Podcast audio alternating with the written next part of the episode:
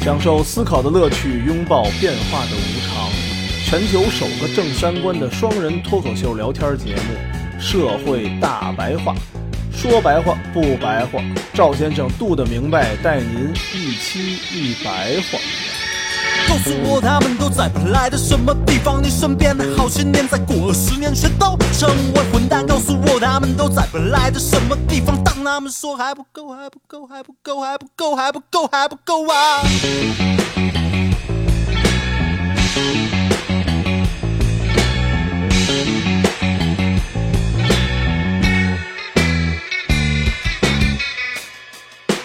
告诉我他们都在本来的什么地方，给我一点阳光，一点理想，给我一点强光。大家好，欢迎大家收听社会大白话，我是赵先生，对面呢还是我们度得明白。大家好。嗯，我们上一期说的说小小混混的发财之道啊，嗯，然后呢咱们这一期继续把这个发财之道给大家说明白了，看看是吧那些处在这个职业上升期的人有没有什么借鉴的经验。对，咱们接着前面的说啊，还有一种容易滋生混混的地方，就是矿产资源非常丰富的地方。嗯、唐山就是一个矿产资源非常丰富的地方，煤矿啊、铁矿啊、金矿啊，都是居全国前三的。嗯，在这种地方，经营者和混混的关系更加紧密，嗯、更容易形成黑社会性质的组织。从理论上讲呢，矿产资源属于国家所有，但是啊，就跟土地名义上是归全体人民所有一样，实际并不是这样，并不是所有的矿产资源都由国家亲自开发。嗯，有些小的矿，有些质量不达标的，就承包出去了，而这个当中就有巨大的利益，蛋糕大了，分蛋糕的人就多。对，对。哎，这跟你说有意思的啊，跟你说有意思的、嗯嗯。我一个大学同学，然后呢，嗯、呃，他就是唐山的，家里做家里煤老板。嗯，说当时他们家应该算是唐山排得上号的啊，排得上号的。后来我说，那你为什么来上学来了？他说那不上学干嘛呀？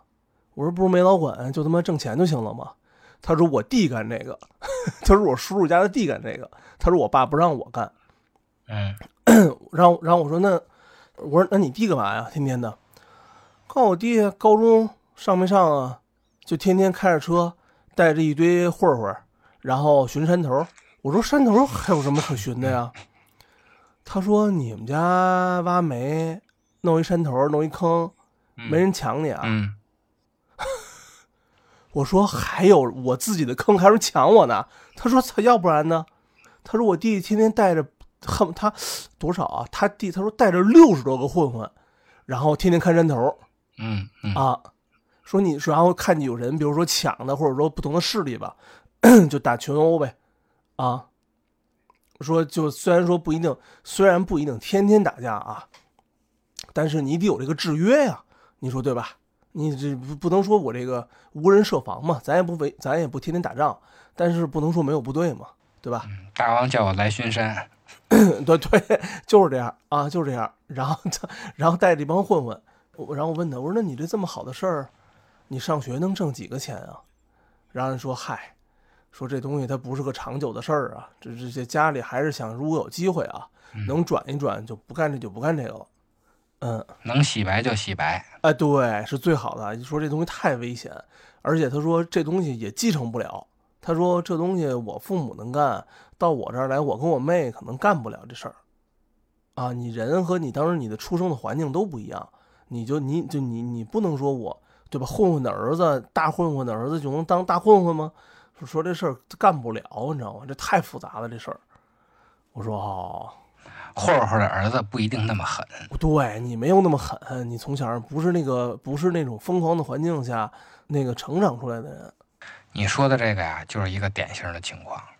你要是合法经营啊，道上没人，地痞就会，嗯，给你三天两头的捣乱，抢你还是这种恶性的，他都没有必要抢你。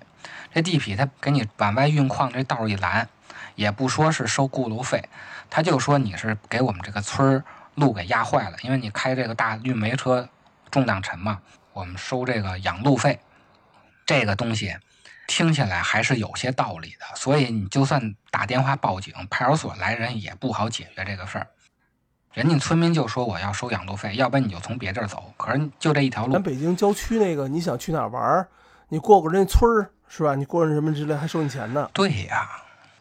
所以呢，混混他可以以各种理由向你勒索，而你却没有办法。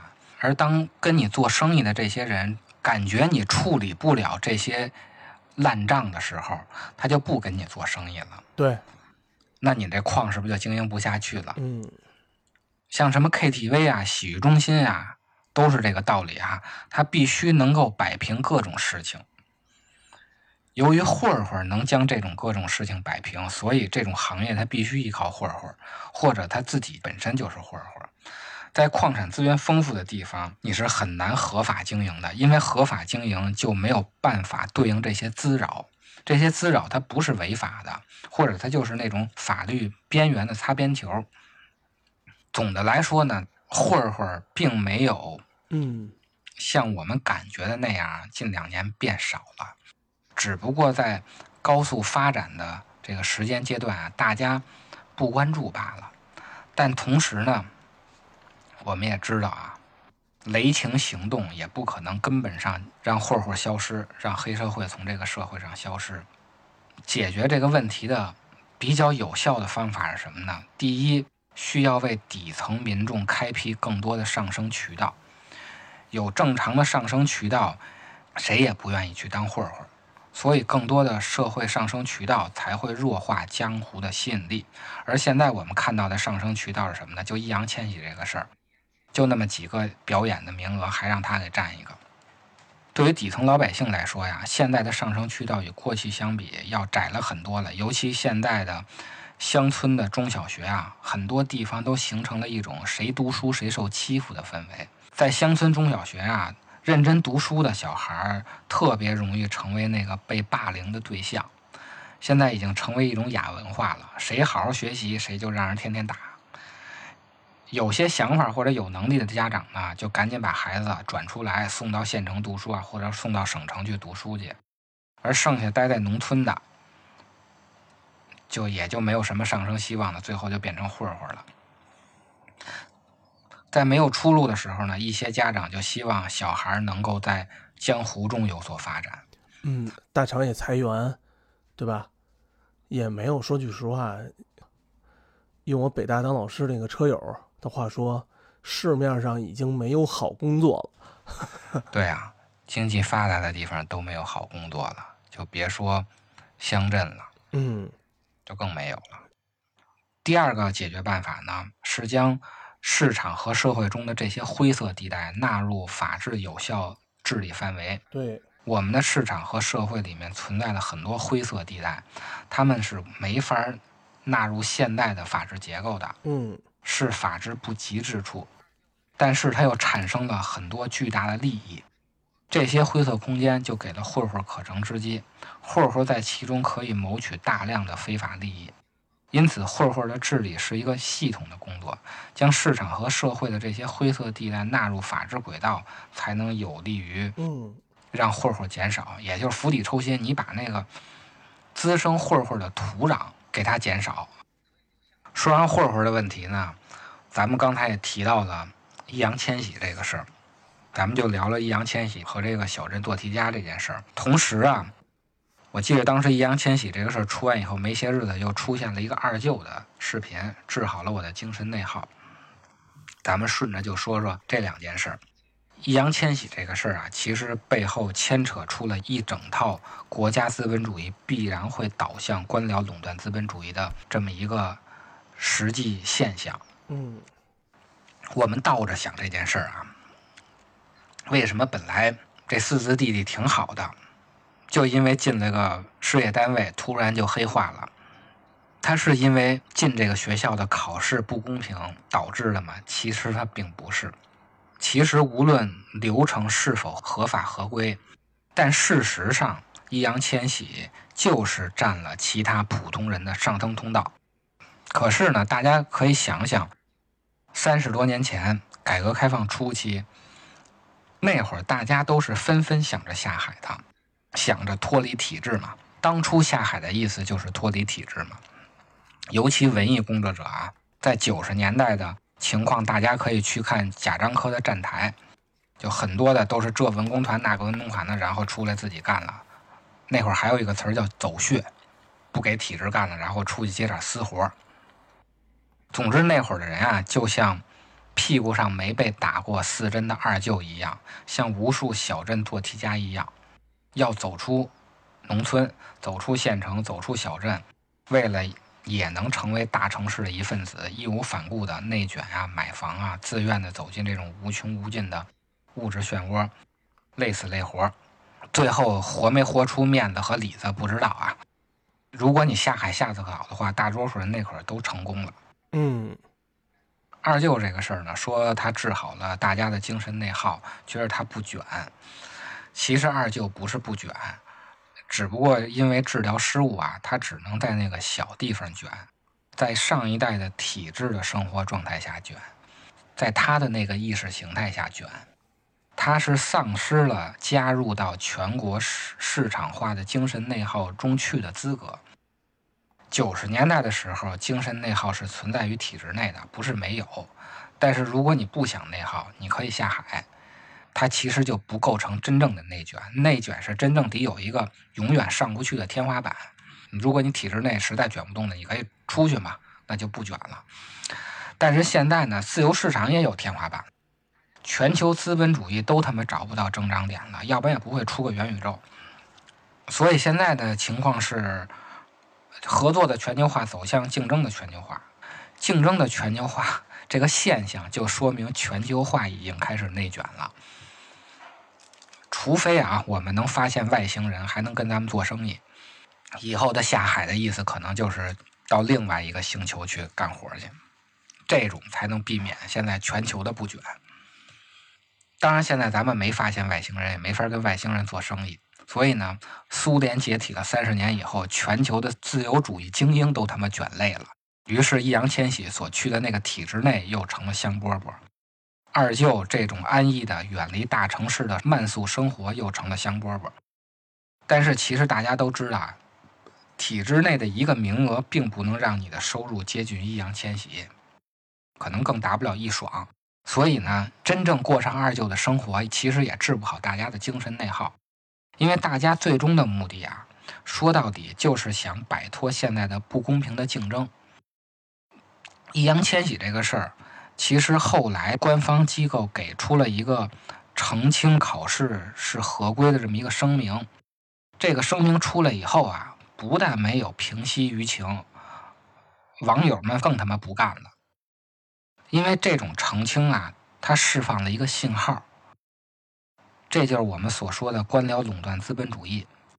平常大家可能无法直观地感受到我国已经进入了官僚垄断资本主义，因为像什么芯片查贪腐这个事儿，大家就知道哦，原来搞芯片的人贪污腐败，然后被逮进去了。你没有直观地感受到，它没有形成舆情，而且这种大事离咱们也很远，又不是娱乐明星。易烊千玺给了大家这么一个机会，他最终告诉大家一个什么道理呢？或者说他给了大家一个什么直观的感受呢？就是易烊千玺这个事儿，它是一种合理并且合法的不公平。这就是官僚垄断资本主义的现象。我们看易烊千玺这个事儿，一切手续都是合法合规的，但是它的结果就是不公平。这比那种作弊导致的不公平更让人发火。因为大家发现它原来是从根儿上烂了，也就是从立法上烂了。这种合理合法的不公平表现在教育上就是易烊千玺，表现在福利上就是二舅。因为作为残障人士，他没有得到公平的福利待遇。本来咱们对残障人士的福利就少啊，结果您办个残疾证，中间还没办下来，还磕磕绊绊的，我估计可能有寻租的现象啊。也就是说，因为这个证我还得送抵，可能会出现这种现象。表现在金融上，就是中小企业贷款难，也就是期房的问题。最近期房的问题啊，又他妈是个大事儿。咱们后边说那个土地财政的时候再说这期房的问题。现在有大面积的期房烂尾以后，集体业主停贷，就是我不交钱了，反正你没给我房，我就不交钱，爱征信不征信吧，都他妈快无家可归了，还征什么信呢？也就是说，楼房没有封顶，但是按法律你还要还贷款，还了贷款您才不违法。可是呢，交了钱呢，房子却没盖好，它烂尾了。于是这个事件呢，如果你交了钱，就是处处合法，处处都合规，但是结果呢，是他妈无家可归，家破人亡。所以真正能治好大家精神内耗的，我觉得是那个周杰。哪个周杰啊？就那个前些日子。网上发朋友圈，最后那那个发出毛病的事了。哦哦哦，那哥们儿哦，我知道那哥们儿了，也是一个他妈的坑爹的货。知道那个了啊，左边一个吉，右边一个利啊、哦，那哥们儿我知道那个。当然啊，这两天那个三奶的事儿，其实是真正能治好了全国人民十四亿人民的精神内耗。但是三奶的事儿咱不能说，咱们就说说周杰。不知道的大家可以去搜一搜啊，我给大家念念啊，周杰语录，看看能不能治好大家的精神内耗。第一个，我怕你会读书啊，名校研究生都别想那么容易进我们单位。这个人当年仗着自己会读书，看不起我们这种考不上的人，呵呵，社会会教会他的。第二句，苟利国家生已死，家族传承五倍责。感谢家族所有人（括弧大伯、二伯、三伯）。第三句，现在见到厅级干部都麻木了。第四句，我非常享受上班带来的乐趣（括弧必须体制内）。下一句，一定要对父母好，你爸妈给你的太多了，那么多房子、车子、铺子。下一句，二十万一斤。二零零二年的白毫银针，吃完饭喝喝茶，谈谈人生，希望初心还在，衣不如新，人不如故。最后一句，儿子帮老子严嵩严世蕃。当然，最后严世蕃被宰了，跟他这命运一样，是挺招人恨的。听着，是不是听完了以后大家清醒多了，比二舅管用？嗯。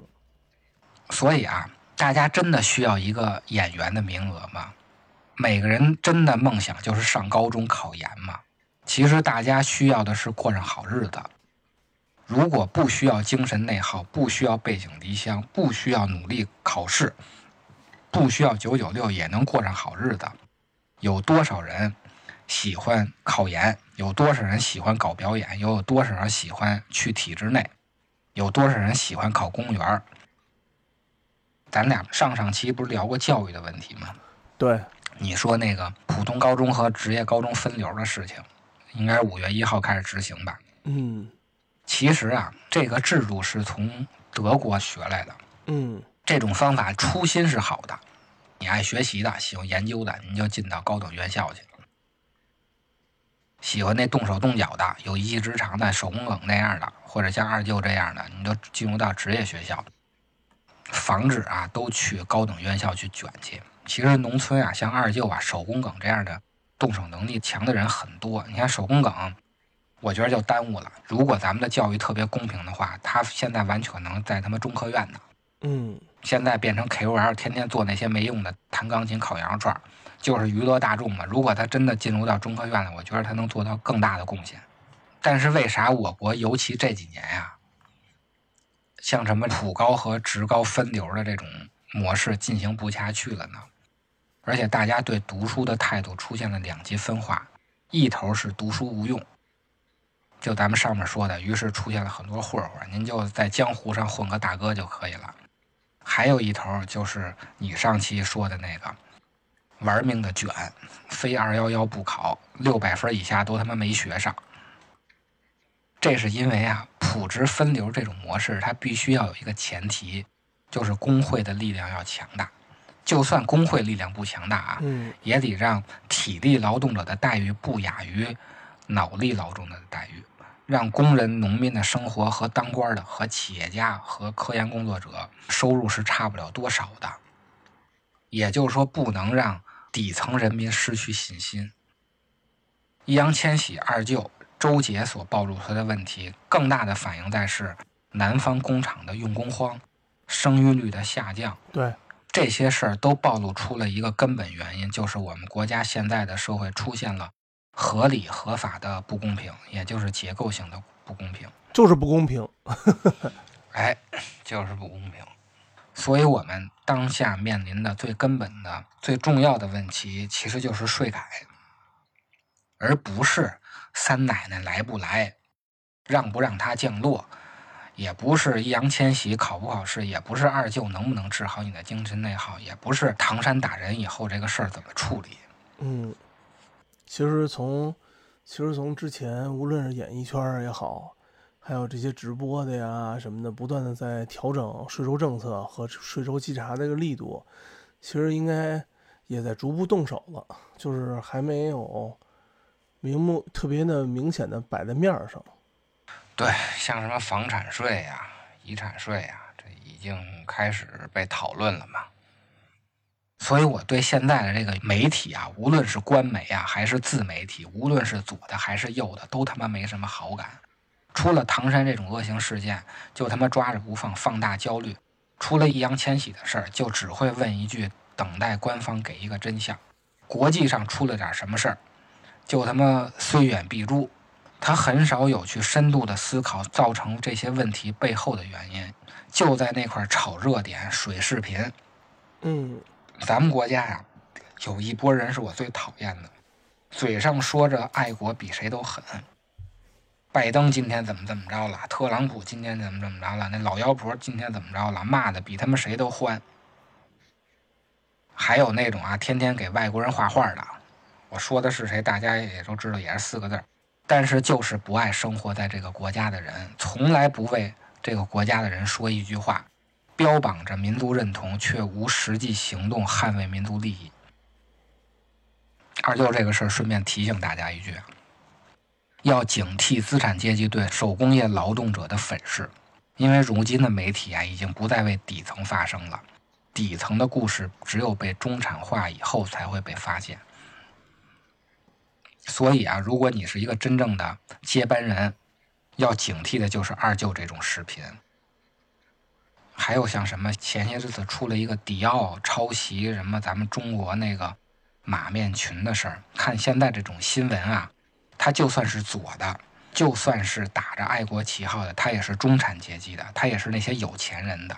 嗯，普通老百姓谁他妈关心迪奥那裙子到底抄没抄中国什么元代的一个裙子？你连元代什么人穿什么都不知道，说白了，对，在那瞎鸡巴抗议什么呢？现眼都现到国外去了，我看还有游行的。大家想想啊，二零二二年能他妈在国外留学的都是什么人？这就是资本主义的糖衣炮弹，包装在手工业劳动者上，就是二舅的那种糖衣炮弹，至少了你的精神内耗。包装在爱国上呢，就变成了迪奥的这种事件，糖衣炮弹可能都不准确，应该叫特洛伊木马。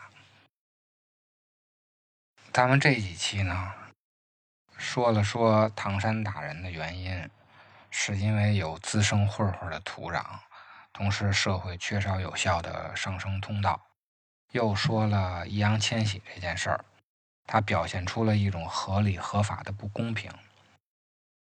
二舅的视频呢，咱们是要警惕资本主义对手工劳动业者的粉饰与包装，还说了各种原因导致的制度成本过高，这些问题背后的问题就是税政。解决前三个问题的办法就是收直接税。大家想想啊，如果易烊千玺他每挣一爽都缴一个亿，然后把钱分给大家，那么他去哪儿上学，他上学以后占了谁的坑，是不是就没那么重要了？所以可以说啊，九四年到现在，分税制改革已经完成了它的历史使命，在那个时期，分税制是有效的，但在现在这个阶段，我们应该从向劳动者征税转为向资产持有者征税。关于制度成本过高的问题呢，一方面我们要优化官僚系统，另一方面就是要扩大财政收入。解决的办法也是收直接税，这一点啊，我们可以参考明朝晚期。我记得咱们之前哪期说过明朝晚期税收的事儿。明朝晚期像东林党、阉党，还有被封的各种各样的王公贵族，他们家都不上税，或者是有各种方法逃税，三想加派都加到了老百姓身上。最后的结果呢，就是中央财政空虚没钱，因为老百姓没钱，别说他妈三想加派，你八想加派也收不上来多少钱，钱都在那些不上税的人手里呢。明朝整体并不是没有钱，国家就是收不上来钱。然后由于苛税，你不是三想加派吗？再加上天灾，又导致了民变。所以呢，咱们下期就聊聊直接税的事儿。旁观者赖以生存的兴奋剂，是焚琴烛火的熊熊野火，豪放的走火入魔，婉约的离地成火，风风风被风吹，狂沙卷走谁？飞飞飞往南飞。众人皆信我独醉，不许再说我愚昧。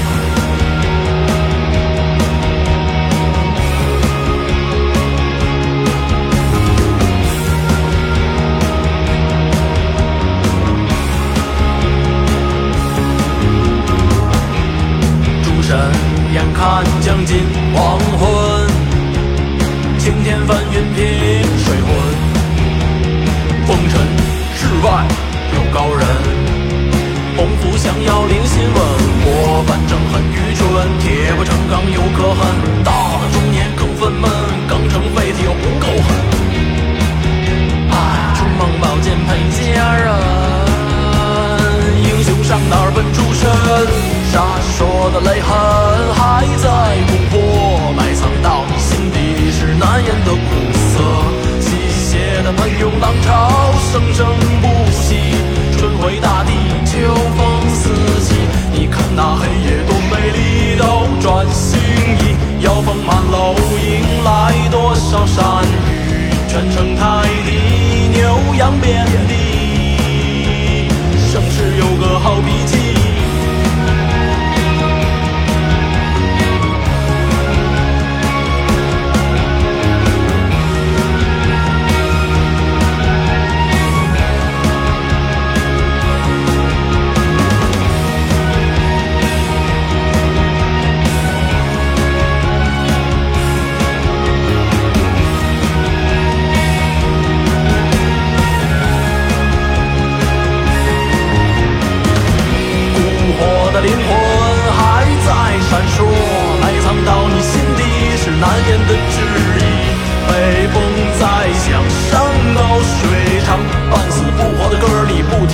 不爱唱，牢记福利，我想正气。